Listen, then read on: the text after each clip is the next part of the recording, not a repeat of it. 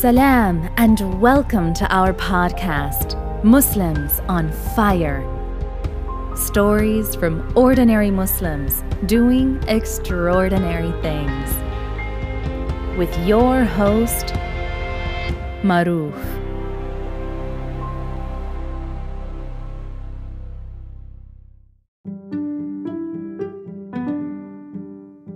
Dear listener, based on many requests from our listeners, we are launching a Muslims on Fire Academy. It's for those who want to do more than just listening. It's for those who not only want to be inspired, but to be one of the Muslims on fire as well. It's for those who want to discover their purpose in life, follow their dreams, and live in prosperity. If this is you, join us for a journey of a lifetime. The introduction course is free. Learn more at academy.muslimsonfire.com.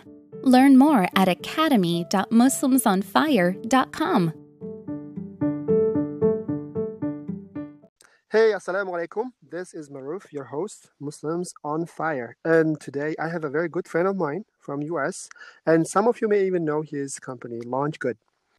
This is an amazing company, and in a nutshell, LaunchGood is kind of Kickstarter for Muslim Muslims, right, around the world. But today we're gonna deep dive. He's one of the co-founders. We're gonna deep dive his childhood and learn what makes him tick, and hopefully we can learn a thing or two. And we're gonna pick his brain, inshallah. Assalamu alaikum, Chris. Welcome to the show, bro. Walaikum salam wa rahmatullah. Thank you, Ma'ruf. I'm excited. It's an honor to invite you here. You know, so as I said, what we're gonna do, we're gonna deep dive to your childhood, what you did, and then we from there we're just gonna go up up till today.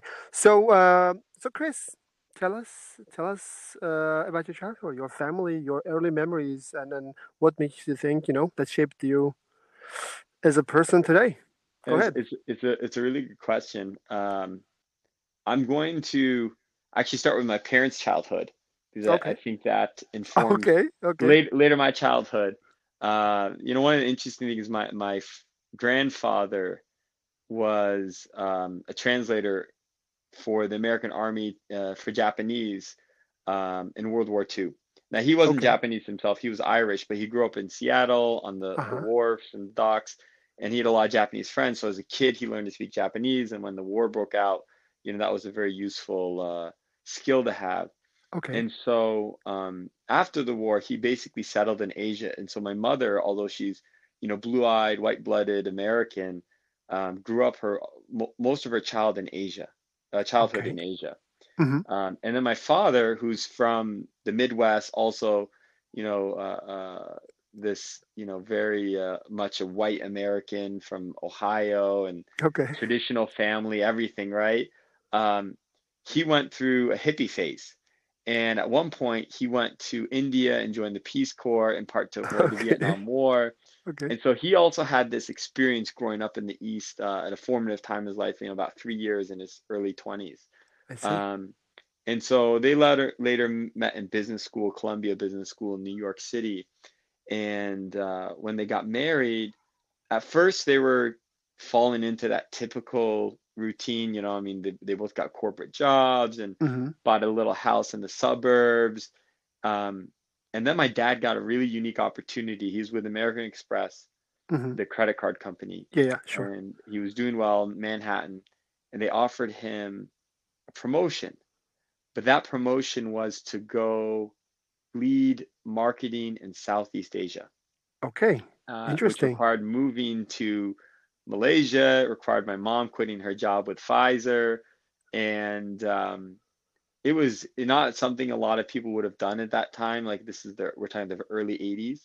Okay. Um, but because both my father and mother had that experience already living in Asia and kind of being explorers in their own life, hmm uh, it wasn't a hard decision for them actually. And so they moved to Malaysia, and that's where I was born. And so the That's thing that's is, is that's crazy, right? Because Kuala that's that's kind of that's something you wouldn't expect for you to be born, but here you go, right? Yeah, it's it's kind of a joke within LaunchGood is we have three founders, myself, Amany Killawi, and Omar Hamid. Now Amany's family is from hmm uh, Syria, Omar's family is from Egypt, Okay. and then I'm, you know, the white American. But I'm actually the only one not born in America. You know, Omar's born in Atlanta, and and Amani was born in Detroit. I and see. so it's it's kind of funny if you put a picture of the three of us and say, oh, guess which one of these are a boater? It's actually me. I see. Uh, yeah, so, Yeah. I was born in Malaysia. Uh, when we were two, my dad got another job promotion that had him uh, move to South Korea.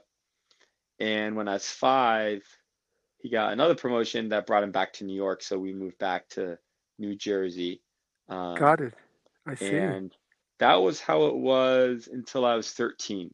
So, Wow. you know, most of my childhood, although I had the early experience in Asia, most of it was actually in New Jersey. Um, now, an interesting thing happened when my mom quit Pfizer and we moved to Malaysia. Uh, she's just such an energetic woman. She couldn't just stay home, for example, with the Mhm. kids. Um, Okay. so she started, she took her experience in the pharmaceutical industry and started a small consulting company. I see. And she kept it going when we moved to Korea and kept it in Jersey. And every step along the way just grew a little bit, a little bit, a little bit until uh, in the late, mid late 90s, there was this recession Mhm. in um, Asia. And, and I don't know if you, you, would know about that, but No, anyway, I, there I was know. and uh, it was devastating. A lot of businesses closed, and the economy just came to standstill. Um, and but there's a kind of a blessing that's kind of like a forest fire that wipes out, you know, let's say a clearing, Mhm. uh, a forest, but the seeds that are planted or the the trees that can survive can really thrive because now the competition is kind of gone. And so my mother, she didn't make any money for a year or so, but um, that was okay. My dad still had his job. And then once the economy rebounded, alhamdulillah, my mother's business really took off. Okay. And uh, to the point that my father was able to quit American Express and join her um, when uh, about the time I was 13. And at that time, um, because they didn't have to live near New York anymore, and, and it's not, there's a lot of drawbacks to living in New Jersey. It's its nickname is the armpit of America, or the armpit of New York, I should say. see. I see. Um, and so they decided they wanted to move up to Massachusetts. Uh, it's a beautiful state. We have a lot of family in that area, and my mother went to college there. And so that was it. When I was 13, we we my dad quit New Express, joined my mother, and then we ended up moving to Amherst, Massachusetts, Mm. uh, So- which is in the west I part see. of the state. So I just go, if you don't mind asking, so as, as a young child, I guess I can see that you had quite a, lot of experience, right? For 13 years old, you guys changing the country at least two, three times. And how would it, how would it affect your childhood and mainly like making friends? You know, you know, in the, especially when you're young, you want to create a bond, connection with small friends, and after a while, you just move to another country. You, did you see it as a blessing, or did you see it as like a, uh, you know, that's something you would like to avoid, and you would have like more permanent friends? Well, it's definitely something at the age I wanted to avoid. Absolutely. Mm.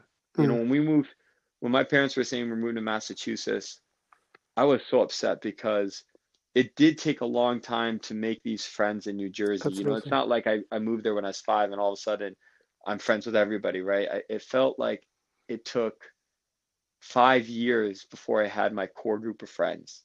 Hmm. And then it's like after a couple of years, it's like, okay, now we got to move again. And it's like, what? I see. you know see. and, and so i was so mad at my parents and you know i was like hurting myself and i was uh Wow. you know we'd throw the the for sale sign my sister and i would throw it in the woods and like you know we were really uh like people came and visited the house we try to scare them away and we were really not happy to move Yeah. and uh, but here's the irony of it is is we ended up moving Hmm. and we moved to family called the Dans, uh, next door to a family called the Dans, and they had a son Michael who was my age. So um, uh, he ended up becoming Muslim, and I'll go into I'll tell that story if you like. He ended up becoming Muslim, and then I followed him into Islam. And so now, in hindsight, I'm so glad my parents moved. Like if they had never moved to Massachusetts, I you know, I Yeah. never would have met Michael, maybe I never become Muslim. And now my parent, my dad, like kind of joking, half joking, like regrets that they ever moved to Massachusetts because like maybe Oh, I we never moved, Chris never become Muslim, you know? Oh, Um. So yeah, there's, you know, they're tough decisions you have to make as a parent I see. and your kids aren't always happy in the moment, but um Looking back, it may seem different. yeah, it's different. And then of course, you know, I, I think even you had that experience moving to uh Europe as a young Yeah, person from from absolutely. Uzbekistan. It's not easy.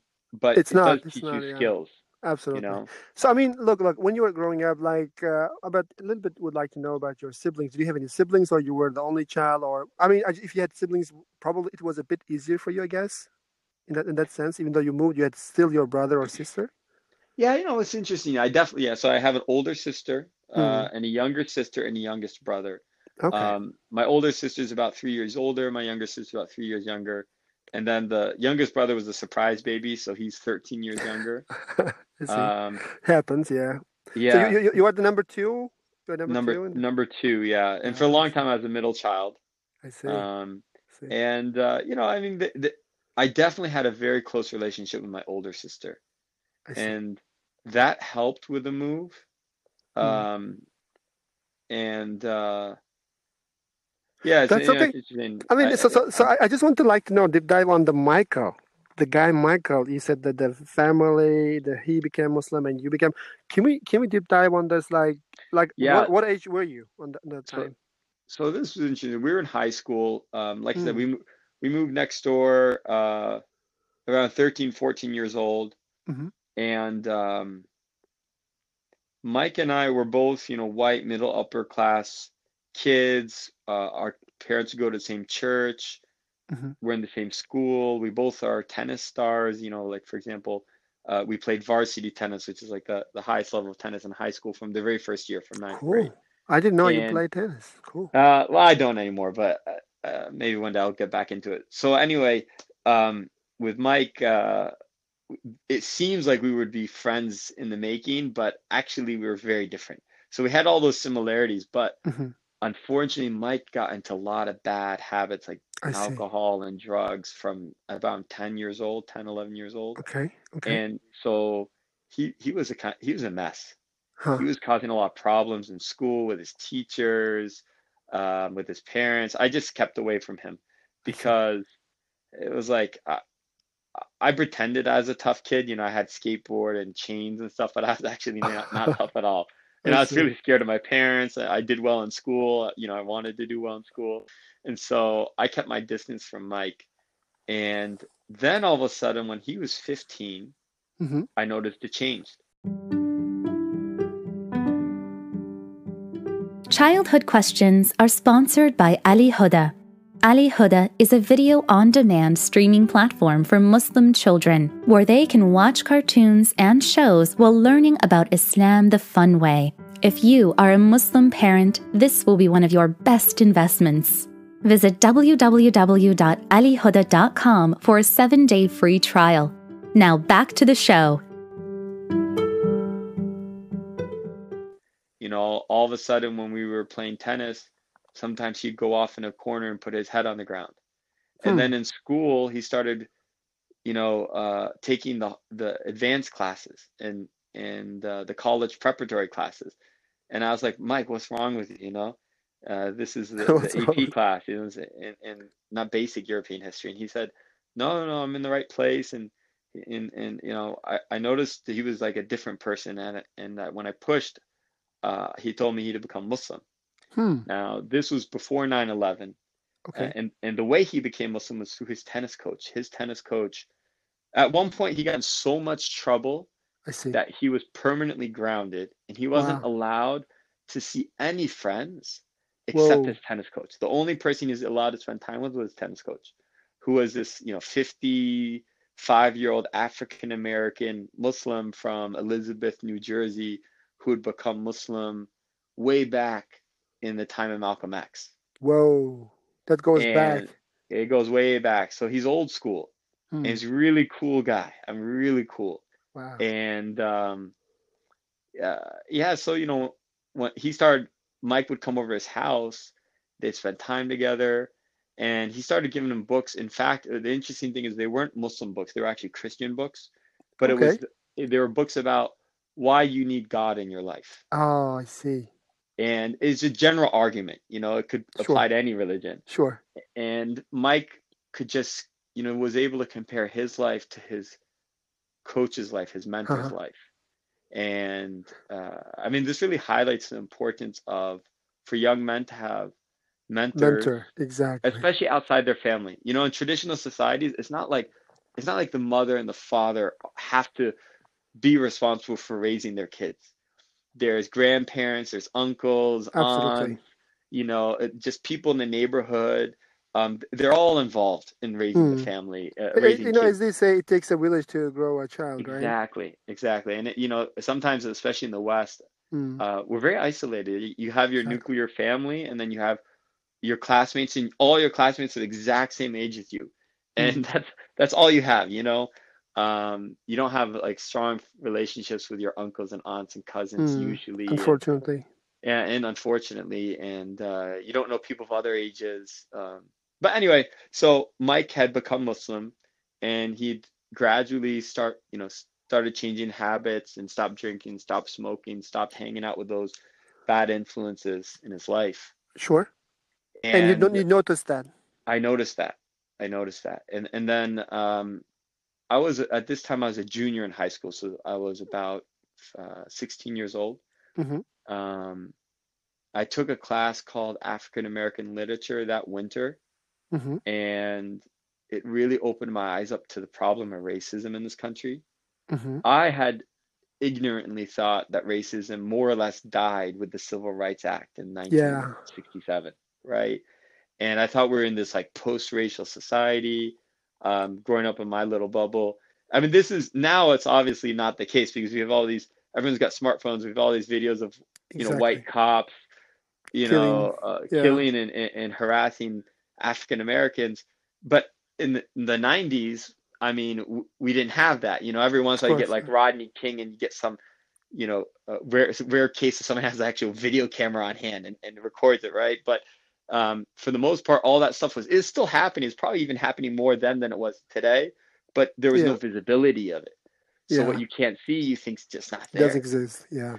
Um, and so anyway, that class really opened my eyes up, and I was disgusted. Why, why did you take this class? Do you remember? Out of sudden, blue, or there was some interest? Maybe because of Mike's trainer. Did you, No, you know that? No. You know, that's a great question. I can't even remember. Okay. So Um, I had a great teacher. Okay. Um, I think in general, when you're that age, around 16 years old, You're open, you more open-minded, I guess. you're you're more open-minded. You're a bit of an idealist, Mm-hmm. right? Um, there's Yeah. a saying that like, whoever is uh, uh, 25 and isn't a Marxist has no compassion in their heart. and Mm. you know, and whoever's 35 and is still a Marxist has no intellect, in, you know, intellect. So, Yeah. you know, there, there is something said like young people that have this idealism to them. Absolutely. They, they, they, they're very like everything's black and white. It, and there's Sure. obviously there's good and bad to both, of Sure. course. Sure. Um, but I, I probably at that time I was challenging myself to uh, explore and um, you know I had uh, African American friends and, and Mm. friends of different races and so you know I think I just wanted to broaden my horizons. Absolutely. Um, and so yeah, you know so I- you notice two things, right? You notice the mic has changed because he changed the religion. You also notice there's actually racism going on. So A what, lot. did it mean to you? Yeah. well, yeah. I, I was disgusted and I was like, we have to get past this as a society. But how? We Hmm. changed the laws. Like, what else were we supposed to do?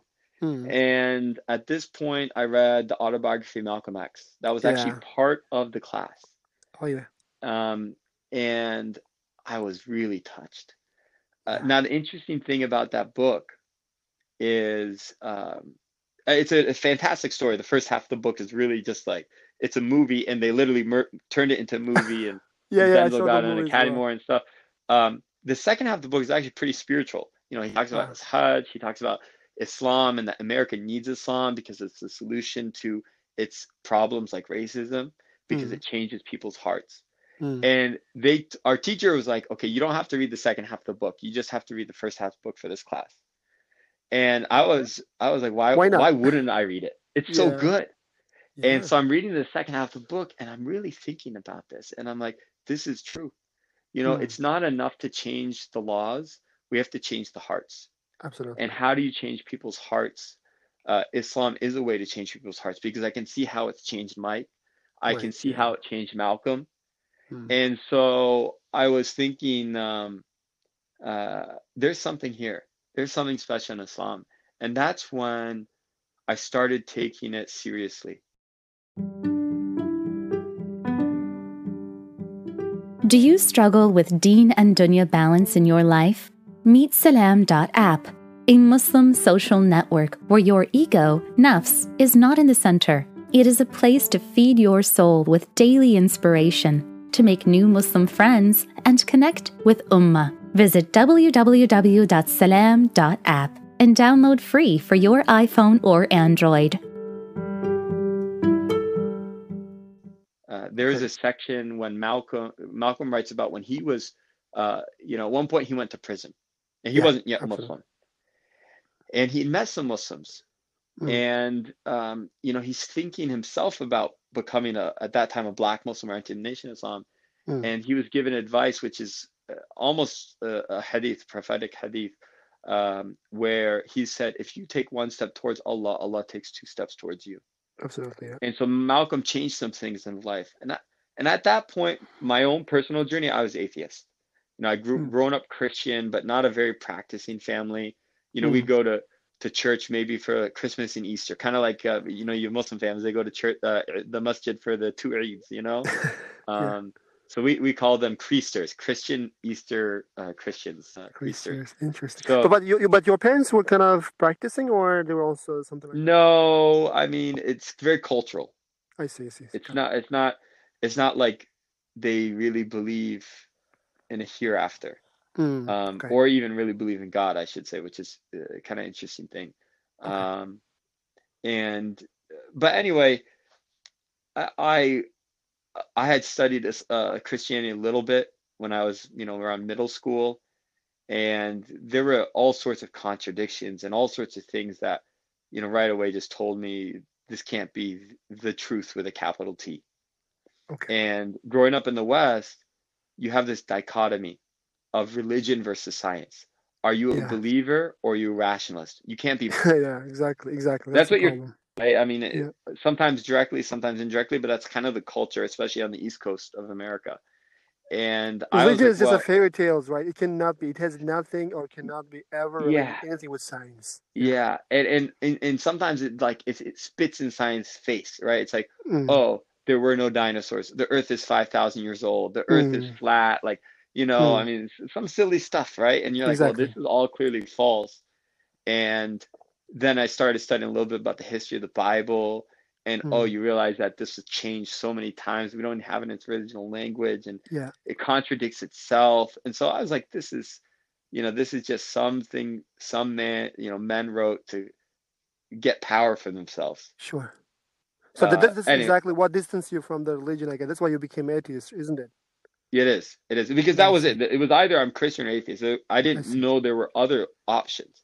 I mean, I knew of Judaism, but that's not like a religion you convert to. I knew Exactly, of yeah. Hinduism. Hinduism was clearly like made up stories, right?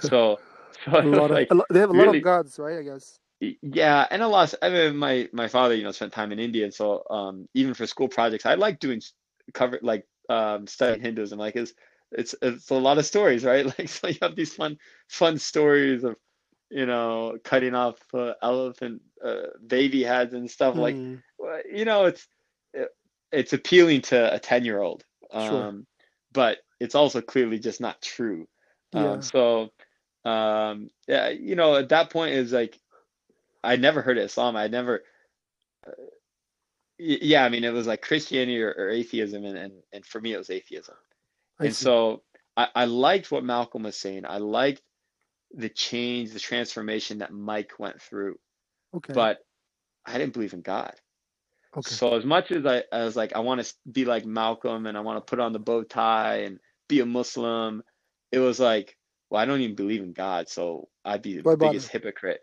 Yeah. Um, but I took I took that advice to heart. You know, when he said, if you take one step towards Allah, Allah takes two steps towards you. And as as a young atheist and rationalist, to me that was a hypothesis.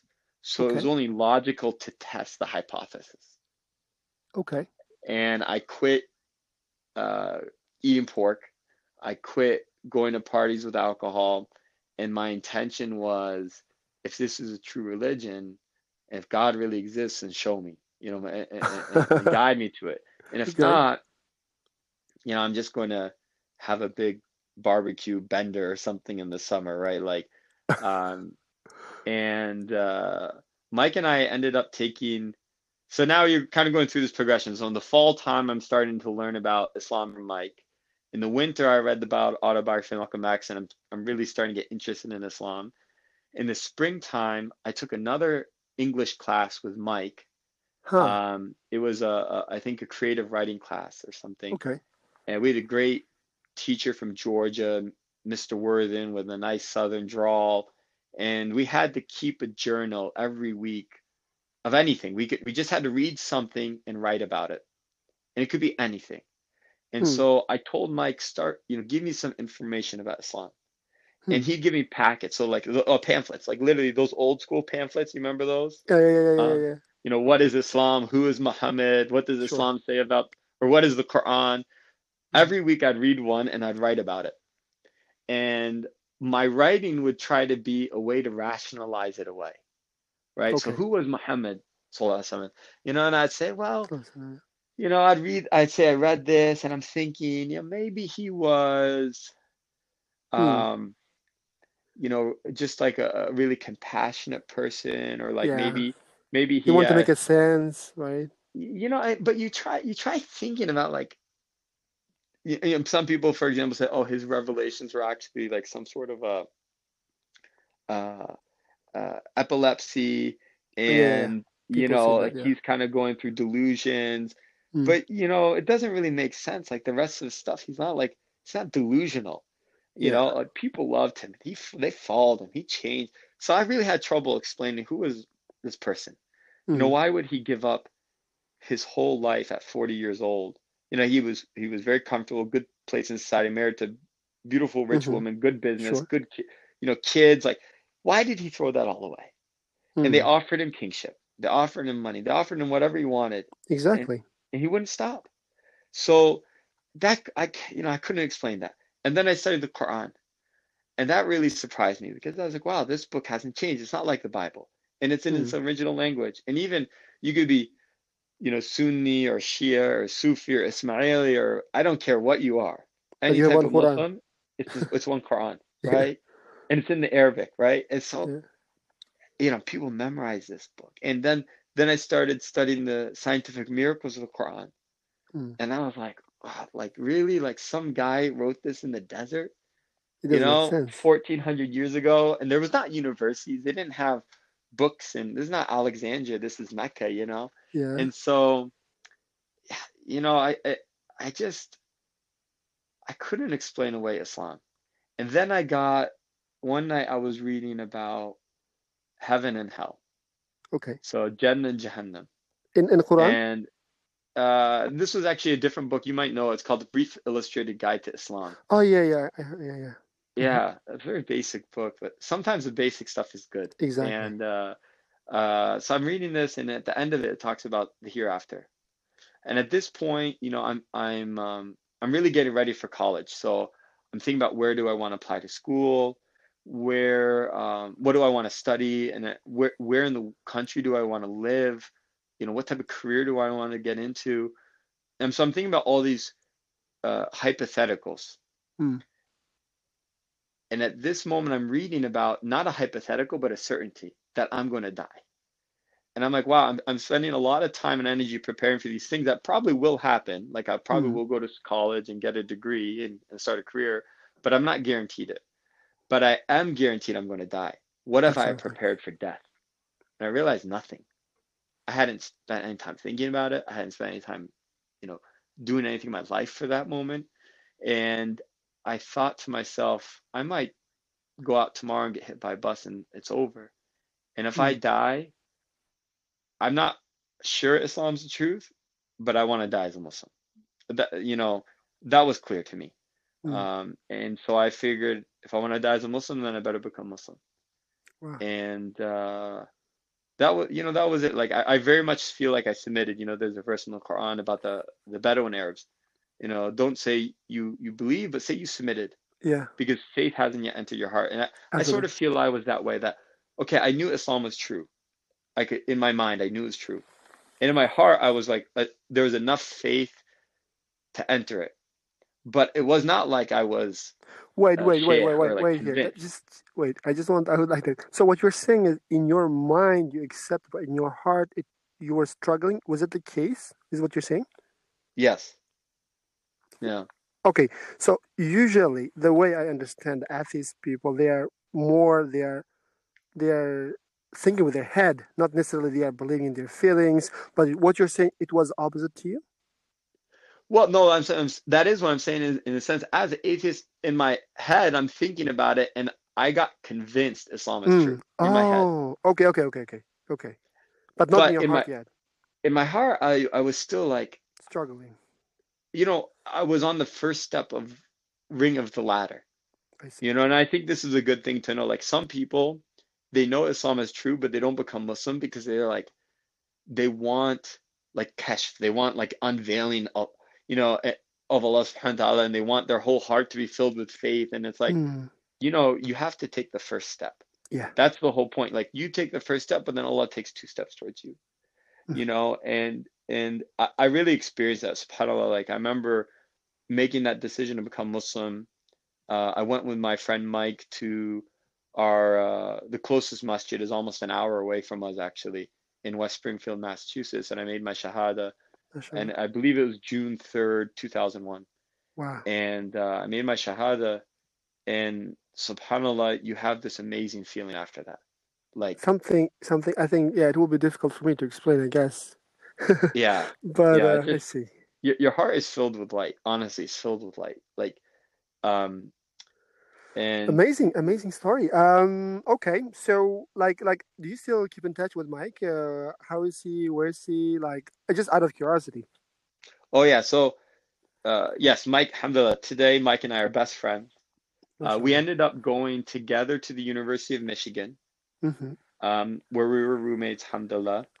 And uh, then he, you know, I studied engineering and business, and, and that's kind of where my life has led. He did Islamic studies. Wow. And then he also a good- went to Egypt, Morocco, um, and he went to Princeton, got his PhD in Islamic studies, and today he's a professor of Islamic studies at the University of Illinois Urbana-Champaign, or UIUC. Um, and you know, alhamdulillah, both of us, we have married two kids, so we're very, very uh, close even till today, alhamdulillah. MashaAllah. So you see, it- it's amazing looking back, right? He was pretty, like, almost, uh, you cannot get worse than this. He was fully grounded. He took this thing. He was kind of forced to be only to meet one person, this this coach.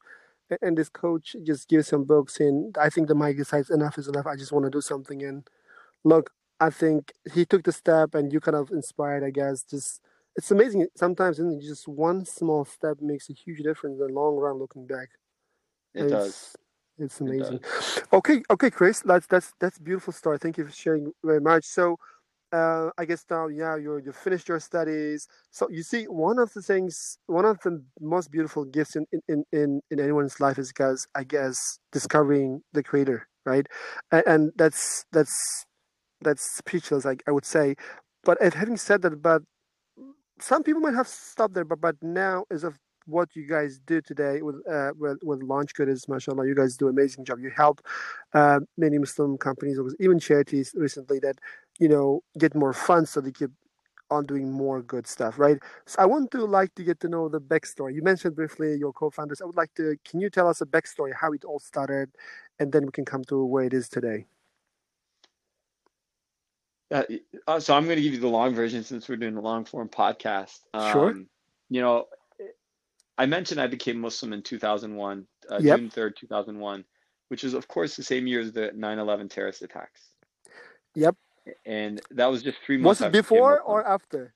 Uh, before. I became Muslim Oh. three months before. Oh, okay, okay. And it, it was it was devastating to me Ah, because uh, you know you're and i'm sure you've seen it like you're a young convert you're very zealous like islam is the truth and you're so mhm, you know i would wear kufi and i was just so proud of my islam hmm. and then 9-11 happened and Ouch. it's like what uh, again the closest masjid to us is an hour basically the muslims that i know are still just like mike and malcolm like you know we don't Mhm. really have a big muslim community where we're from and so uh, you know the, the muslims i know are very good muslims Mm, um, and they're the Muslims I read about in books like the Sahaba. hmm And and now I'm seeing, you know, Osama bin Laden on TV, and it's like, who is this guy? You Yeah. know, and, and it was very confusing because he's quoting the Quran, he's quoting Hadith, he's got a big beard, a turban, a thobe, Mm. like, you know, you're like, wait a second, this is a sheikh, this is supposed to be who we follow. hmm But what he's calling for is crazy. Doesn't You make know, sense. it, it, I cried. I, I literally cried, and I was. I remember I was in my, um, I was in Mike's uh, room after 9/11. I was like, I don't know what I'm supposed to do, you know. And, and it was There's a because crisis of like your, your I would say the identity crisis or faith crisis, whatever you call it, isn't it? yeah, and, and I have a lot of sympathy for, you know, these converts or, or young Muslims that fall into the traps of ISIS and Al Qaeda or whatever because they're so man, manipulative. Yeah. uh, uh, or, or, or easily manipulated, I should say, the, the, the converts themselves, because they, just want to do the right thing and they're willing to Sure. sacrifice everything for the right thing. Yeah. And what bigger sacrifice could there be than your life? Right. And then all you have to do is get someone, you know, misquoting the Quran, and all of a sudden it's like God's telling you you need to do this Yeah. and you you throw your intellect out the window you know and so that was I, I was struggling at that moment to really figure out what is islam what am i supposed to do um, again i was very fortunate mike i had mike with me and he was you know he'd been a muslim about a year or two before me so Mm. he knew a lot more than me I see. right? And he was able to kind of help walk me through that understanding. Um, uh, I mentioned we went to University of Michigan. We had a great professor, Yep. Dr. Sherman Jackson. In general, Michigan has a an amazing Muslim community, much better than Western Massachusetts. Um, and I got exposure to you know so many wonderful Muslims, teachers, scholars, and I get to really start to understand Islam. I get to travel the world. I got to go to Turkey, to Mm. Morocco, to Jordan, to Malaysia, to uh, make Umrah, like a lot of great experiences. And I realized a couple things. Um, one, obviously, the Islam of Osama bin Laden is not true Islam, right? Mhm. And we've got um, uh, a big, you know, PR problem. We're not able to tell people what Islam really is and who we are. Um, and Muslims are great. I mean, you know, like I'm sure if I came over with you, uh, you're in Denmark, right? Or Norway? Yep. Denmark. Yeah. Yeah. You're right. You're Yeah. right. If I came over to Denmark, you would treat me like family, you know, and give me tea and Inshallah. you know Danish cookies and all that, right? And if you, if we went over uh, on a trip to Uzbekistan, it'd be probably even better, you know. And like Sure. it, it that's how Muslims are everywhere. They're just wonderful people. And so I felt like on the one hand, as Muslims, we weren't doing a good job of explaining who we are and what you know what we're about. And then on the other hand, I noticed something when I and you talked about this a little bit, I believe, on your podcast with Shahid. Um, we're a bit too much stuck in a victim mindset, and I say that cautiously because we, as a as an ummah, we've been largely oppressed for the like terribly for the last hundred That's years. also true. Yeah. so so I don't want to discount it like oh it's uh, you know but there's something there that like I remember once I was um, in a cab in Jordan and uh, as these things go they ask you what's your name? Where are you from? And I explain I'm from America. And the cab driver starts going off on America Wow. and uh, starts going off on Israel and starts going off on Shaitan, like you know, all the problems in his life are caused Sure. by these three, right? Uh, which might be true actually. And then the then goes off for like Maghrib or something, and I'm like, you know, why don't we stop? Uh, why don't you come in and pray with me? And uh, he's like, no, you go pray. I'm gonna have a smoke, right? And so that's just that. That that to me is, I think, one of the issues that we have sometimes as a community is that yes, we have problems, and no, we don't have all the immediate solutions, but we're not doing what we can do. That's Right. right. You know, on the top of that, there's one more issue we have is that you're right. Like you said, we are not telling we are not telling the world the. Um, you see, you felt that. Do you remember? You go back to that feeling after you take shahada. That feeling, and that feeling and and and we kind of alter people. We alter people uh, to i mean to non-muslims as muslim to call them to islam right? And to do that we need to do it best by our action. That's the first thing. The other thing is uh, especially what you went through. I went through personally when i was in denmark. So you see you became muslim 2001 i came to denmark 2003 right? Um, so i had a similar experience because in Uzbekistan, I was just as a cab, cab driver. I would call myself Muslim, but I wouldn't practice, right? Mm. So when I came to Denmark, you have to, I had to really go through the step. We discover Islam, what Islam is. But but the, the image, that image, as you mentioned on the TV, is like a big bird, uh, you know, people claiming to be Muslim and killing people. It didn't make any sense. I had to make a decision. Am I part of this guys uh, or, yeah. or what? You know, and and, and the, the, the part of the game is that the media plays here is that as media in general, not I think not only about Muslims in general, what they focus is they tend to focus bad news because it sells, right? Yeah, and, and and that's exactly what they do about Islam as well. But but the general people when they look at TV, they say, okay, this is Muslims, they are terrorists, blah blah blah.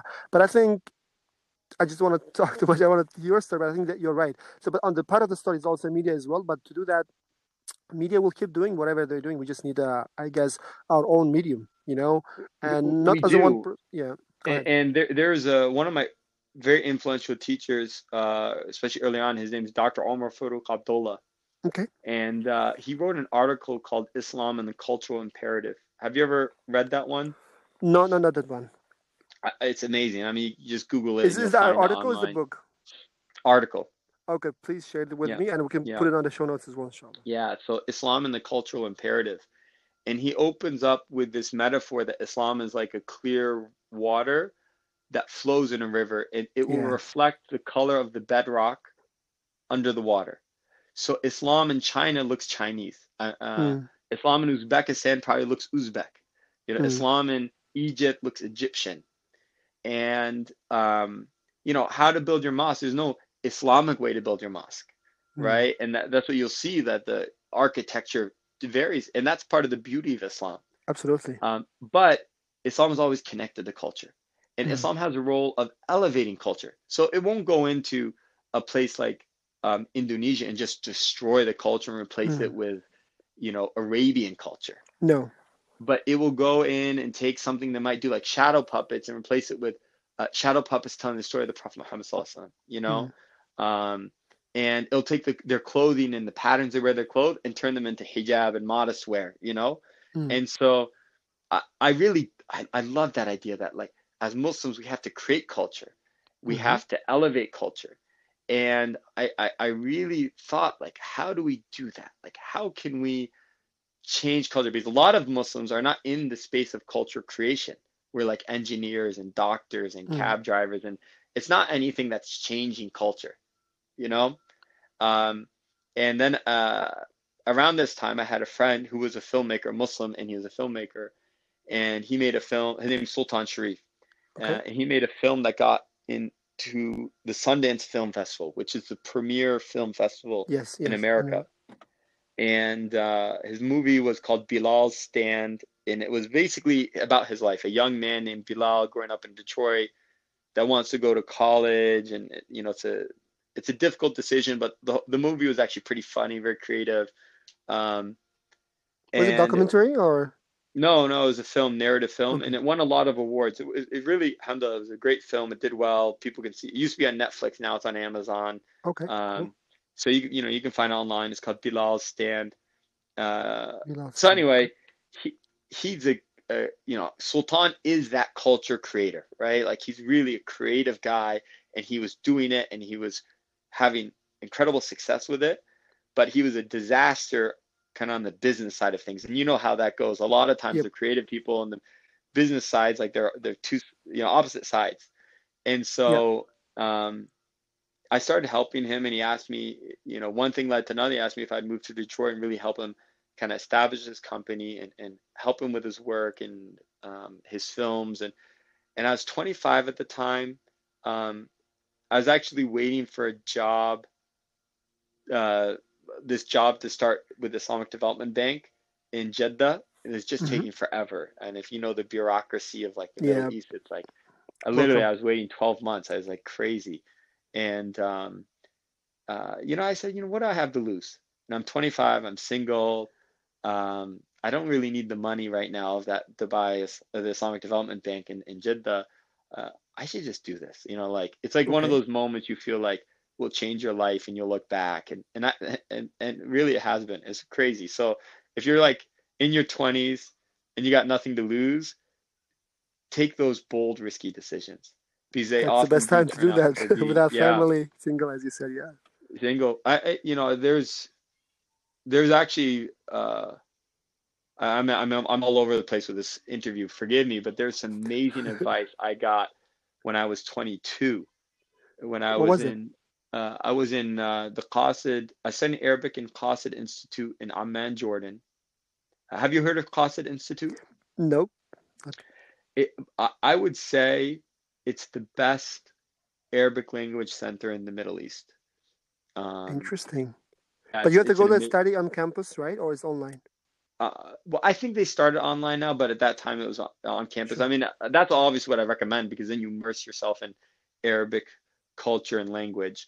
Um, but uh, anyway, I was studying Arabic there that summer, and the founder, one of the co-founders, uh, his name was uh, is Muhammad Mar'i, um, and this guy, I looked at him and it was just like, wow, I want to be like you. You know, he was um, he had I think degrees from like maybe Harvard and Berkeley or something, and he did McKinsey Consult, wow. uh, which is you know one of the top premier sure. jobs you get. And then he was backpacking the world and um, stopped in Jordan and helped his friend launch this Arabic place. And he had like a wife and kids and his sheikh and like everything. Like he had his dunya and his deen and it's just like, yeah. I was like, man, how'd you do it? You know, you seem like the the complete package. Mm. And so I asked him for advice. And, you know, a lot of times you get generic advice like keep your head down, work hard, make dua, whatever, right? Mm-hmm. No, he gave me very specific advice. Okay. His advice was spend your 20s learning as much as possible. And the trick is this is what most people miss is when you when you master something, quit and challenge yourself with something new. Hmm. So at one point I was a teacher uh, I don't know if you've ever been a teacher, but it's very hard. The first year is really hard. Like every day you feel overwhelmed. And then by the second year, you start to really figure it out. And by the third year, it's like cruise control. It's very easy, you know? Mm. Um, so that was the time for me to quit being a teacher. I see. And then I started an Arabic nonprofit. Now I'm in like, I'm a nonprofit director. It's called Fawaki. It's in uh, DC now. And that's again something totally new. I've never run a nonprofit before and I'm flying, meeting donors, getting donations, like doing all sorts of stuff, you know? Mm-hmm. And then I went from that into film. And I have like no background in film. I'm not a film junkie, you know. I don't. Mm. Uh, we used to go to these parties with celebrities and, you know, like very famous actors, directors, whatever. And I'm like, I don't know who any of these people are, and I don't care, you know, mm. which is not a good quality. That's why I was never going to succeed in the film. Uh, I was never really passionate about the industry. Um, but when I was in that space, uh, because of that movie, we had that success with the movie, and we wanted to finish it off and turn it into fees and uh, sell it online and etc. We needed money to to do that. Um, I had a friend from New York said, "There's this new website called Kickstarter. You should check it out, and mm. maybe that could help you." And so we ended up being the first Muslims to use Kickstarter, um, cool. as far as I'm aware. Uh, this was 2010. And we had a very successful campaign. We raised about $22,000, alhamdulillah. And um, which was, and now it doesn't sound like a lot maybe for a crowdfunding Kickstarter campaign, but in that time, it was a lot of money. We were like the second most successful project in Michigan ever wow. um, at the time. And so, uh, and I realized like I, I just, I saw something that crowdfunding was transformative. Yep very transformative because before that and you know maybe our younger listeners don't even remember if you had an idea and you wanted to get it done you better have a rich uncle yep. or some connection mm-hmm. otherwise mm-hmm. it's not going anywhere and crowdfunding changed that completely it was like if you have an idea that you can tell the story of in a compelling enough manner and convince people to support you, you, you know, where your friends, your family, your fans, just strangers on the internet, there's actually a chance you could build that. You could make it come to life. Um, I saw that uh, right in front of me was something called the Pebble Watch. Do you remember the Pebble Watch? Uh, no. Okay, so there was uh, these guys as smartphone. This was around 2011, I think. Okay. Uh, as smartphones are becoming more common, and the iPhone's been out, you know, for a few years now. Sure. Um, these guys had this idea of why don't, why why can't we make a watch that is synced to your phone? It's like a smart watch, Oh, I see. and they Great. pitched it to 100 You hundred. been talking about Pebble? I talk about Pebble. yeah, Oh, got it. Yeah, yeah, I know Pebble. I, I heard like Pebble, so I can remember Pebble. Oh, yeah, definitely, Pebble. definitely. Yeah, yeah, yeah, yeah, yeah. They were a huge, uh, very big campaign. I remember. they, they went to 100 venture capitalists and they were told a 100 times no. And so they went to Kickstarter and they had a very ambitious project. They said, We want to raise half a million dollars to make this watch. And they made a really cool video and they explained how it worked and they showed Mhm. the prototype. And they ended up raising like, I think $15 million or something like that. Like That was crazy. I remember that. I remember the ad. It was all over the internet, right? Remember the all over. People were people were amazed. And then after that, of course, then Samsung ended up coming out with their gear and Apple with their watch. And Yeah. um, but what it did, I think the most important thing Pebble Watch did isn't the whole smartwatch revolution, Yep. but the garage entrepreneurship revolution. Yeah. That if you have some idea, like you can actually like just kind of put it together and, and get it out there and turn it into reality. Yeah. And I thought that was such a powerful uh, a powerful product in itself, this kind of storytelling and, and inspiration engine. And I thought this is what the Muslim world needs. Like we, we have all these problems, but we don't have enough people with the confidence and the self-esteem to go forward and try to address them. And so that was the inspiration for LaunchGood. I just thought, what, what if we had something like a Kickstarter for the global Muslim community, like a Absolutely. website with all these campaigns of Muslims doing incredible work, really creative work, things that we talk about but never get done, and now all of a sudden they're getting done Mhm. and it have this snowball effect that maybe it inspired more and more people you know and and uh, you know I, I think we're on the way you know alhamdulillah we've had a lot of um, a lot of success with LaunchGood along those lines now um, I mean just uh, you know I mean your own um, Ali Huda TV right I mean I know that was a. LaunchGood Yeah, yeah, yeah. campaign and, Yeah, yeah, yeah. and I don't think yeah. you necessarily needed LaunchGood to get it out you were going to get it but you know just having that on LaunchGood for us is a big honor that we can show people like no look here you you talk about why don't we have like a netflix for muslims you know or muslim kids and it's like actually we do someone in denmark made it you know from uzbekistan Sure. you know funded by muslims from probably dozens of countries around the world like that's the power of the internet for the ummah today Absolutely. um,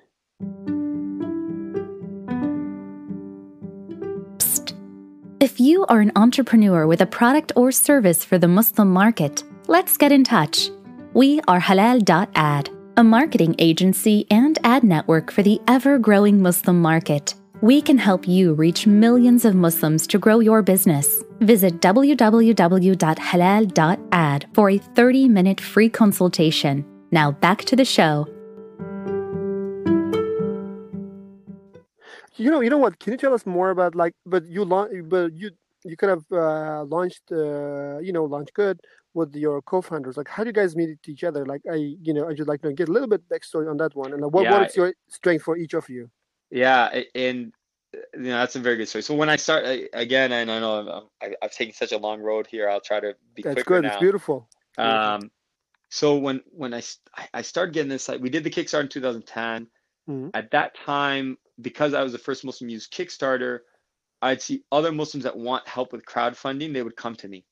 Oh, so I just organically I started helping people. One of those people I helped was Amany Killawi, uh, who's now Hmm. one of my co-founders. She had started when she was like I think 16 or 17, she'd co-founded a, a organization called Detroit Minds and Hearts, helping young Muslims in Detroit. And they they want to do a crowdfunding campaign, and I helped them launch it on Indiegogo. Yeah, that's um, another one. Yep, and uh, we got on the front page of Indiegogo. It was very successful, and I was totally impressed. Like Amany, even though she's so young, like a teenager, literally a Mm. teenager, she was so mature, really She's so mature really organized, like I was like, wow, this this person's really special. Um, very sincere, alhamdulillah, in her faith as well. And Yes. uh, and then the next year I had taken uh, this entrepreneurship class and we were supposed to develop an idea. And so I was developing this idea for LaunchGood. And then I found a friend of mine uh, and a mentor, his name is Haris Ahmed, and he loved the idea and he agreed to be our angel investor and um, invest the funds to help hire some developers in Pakistan to start to build it. But we Okay. needed someone to design it. And Sure. so as I'm kind of perusing the Muslim internet, I found a website uh, called Elevate Culture, actually.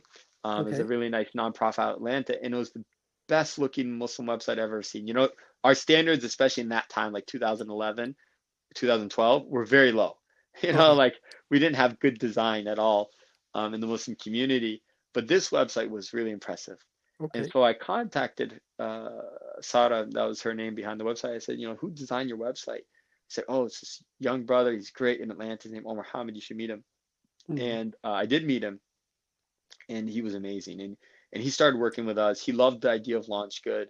Um, he, he's a what we call a I think they call inverse thinker. So he he always thinks of things like from the opposite way other people think of it, um, which leads to really creative ideas. And he was designing the LaunchGood website. He did a, a great job on the first version. Um, this was 2013. We finally launched it. So he started working with us, uh, I think, around this time, around 2013. Hmm. Um, and uh, so yeah, 2012 we basically spent the whole year building the website, and half uh, and even most of 2013 we didn't launch it until September of 2013. Okay. Um, and uh, it was just basically me and Amany with Haris as our mentor, Mhm. um, and some developers in Pakistan. And Omar had designed it, but then he kept designing it, and he was trying to make it mobile friendly. Like so, you know, Sure. At that time it's still like mobile, like respond. We know it responsive websites or websites that fit every screen and tablet and phone. Um, that's the standard today, but in 2013 it was the rare, the exception and he had right. taught himself that and so now he was turning our website into a responsive website and i was like omar we don't have any more money i can't pay you and he's like i don't care like i i, I really I'm doing it anyway. I don't care. yeah, yeah, i'm doing it anyway i really believe in what you're doing and, you know he was working so much with us for free we said you know you might as well just be a co be a co-founder at this point you know? And so we brought him on and uh that that's the three of us you know? So Amany is our chief operations officer and she's really good at being organized making sure that the day to day gets done and gets done Mm. right that we have Sure. processes that, that are sustainable and scalable. She's amazing at that.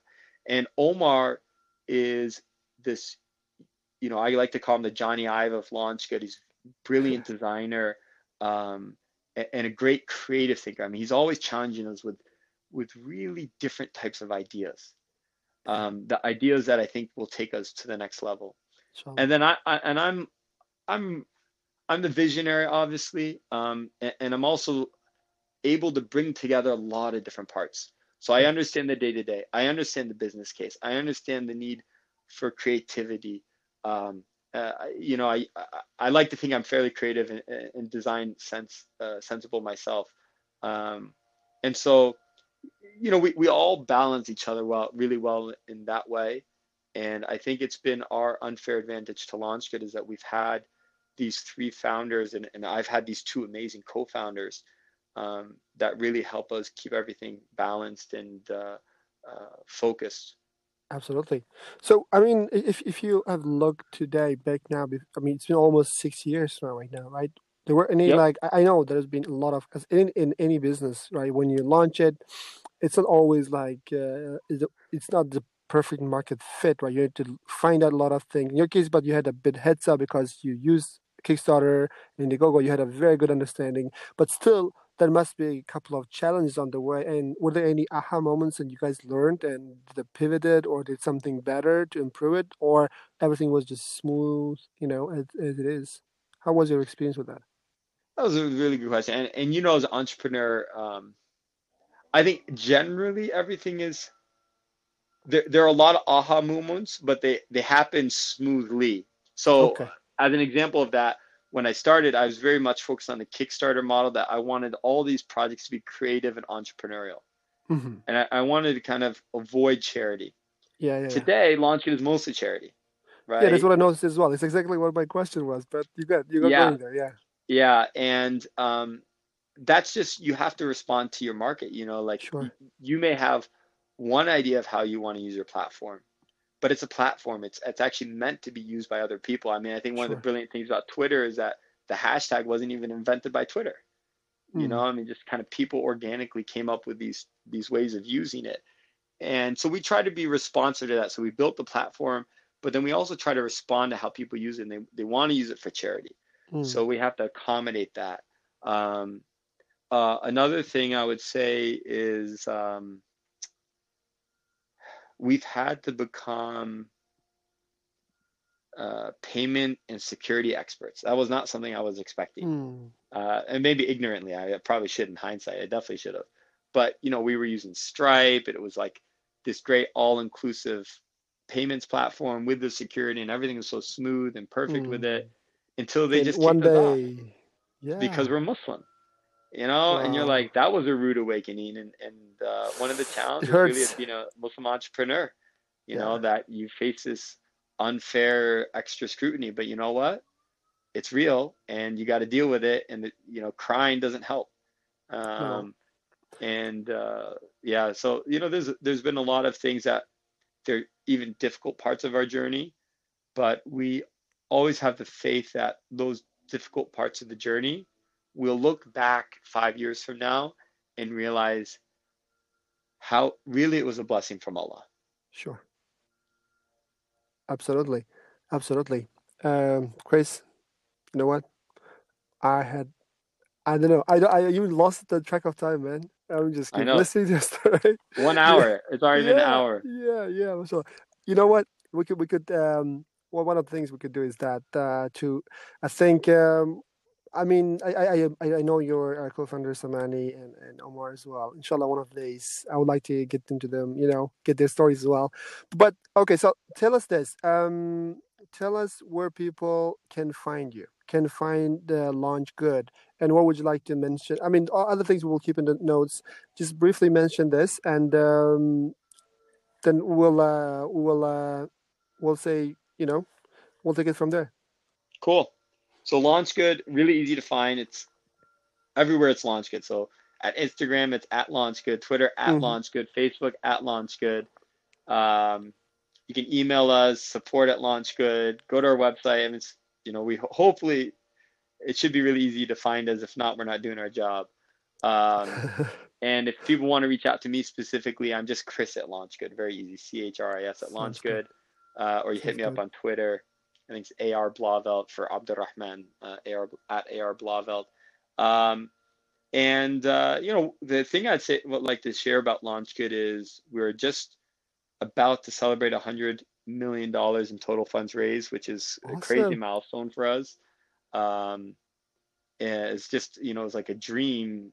Like, you know, we couldn't imagine two, three years ago we were at you know 10 or 20 million and we're like you know one day we'll be at 100 million it just seems so far away and that it's day here. is you know here maybe by the time this public podcast gets published it will be live uh, or we you should let us it. know we'll update um, it you know on, on the so we, we got something special we're going to be doing for celebrating that people can visit launchgood.com slash 100 and uh, be part of that uh, the next step is to get to a billion dollars which Inshallah. again sounds far away but inshallah five years from time. now we'll be at a billion you know and, and, we'll have the next uh, goal ahead of us inshallah. So uh, we're just we're honored to serve the community. We we uh, seek your forgiveness and patience for the ways that we fall short and we're really really grateful for all the people that support us.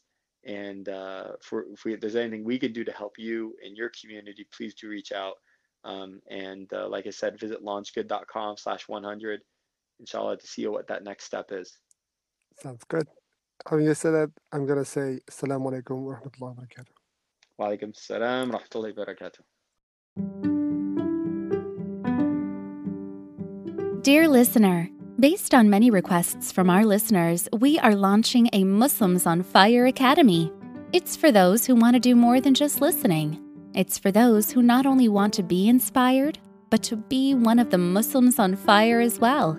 It's for those who want to discover their purpose in life, follow their dreams, and live in prosperity. If this is you, join us for a journey of a lifetime. The introduction course is free. Learn more at academy.muslimsonfire.com. Learn more at academy.muslimsonfire.com.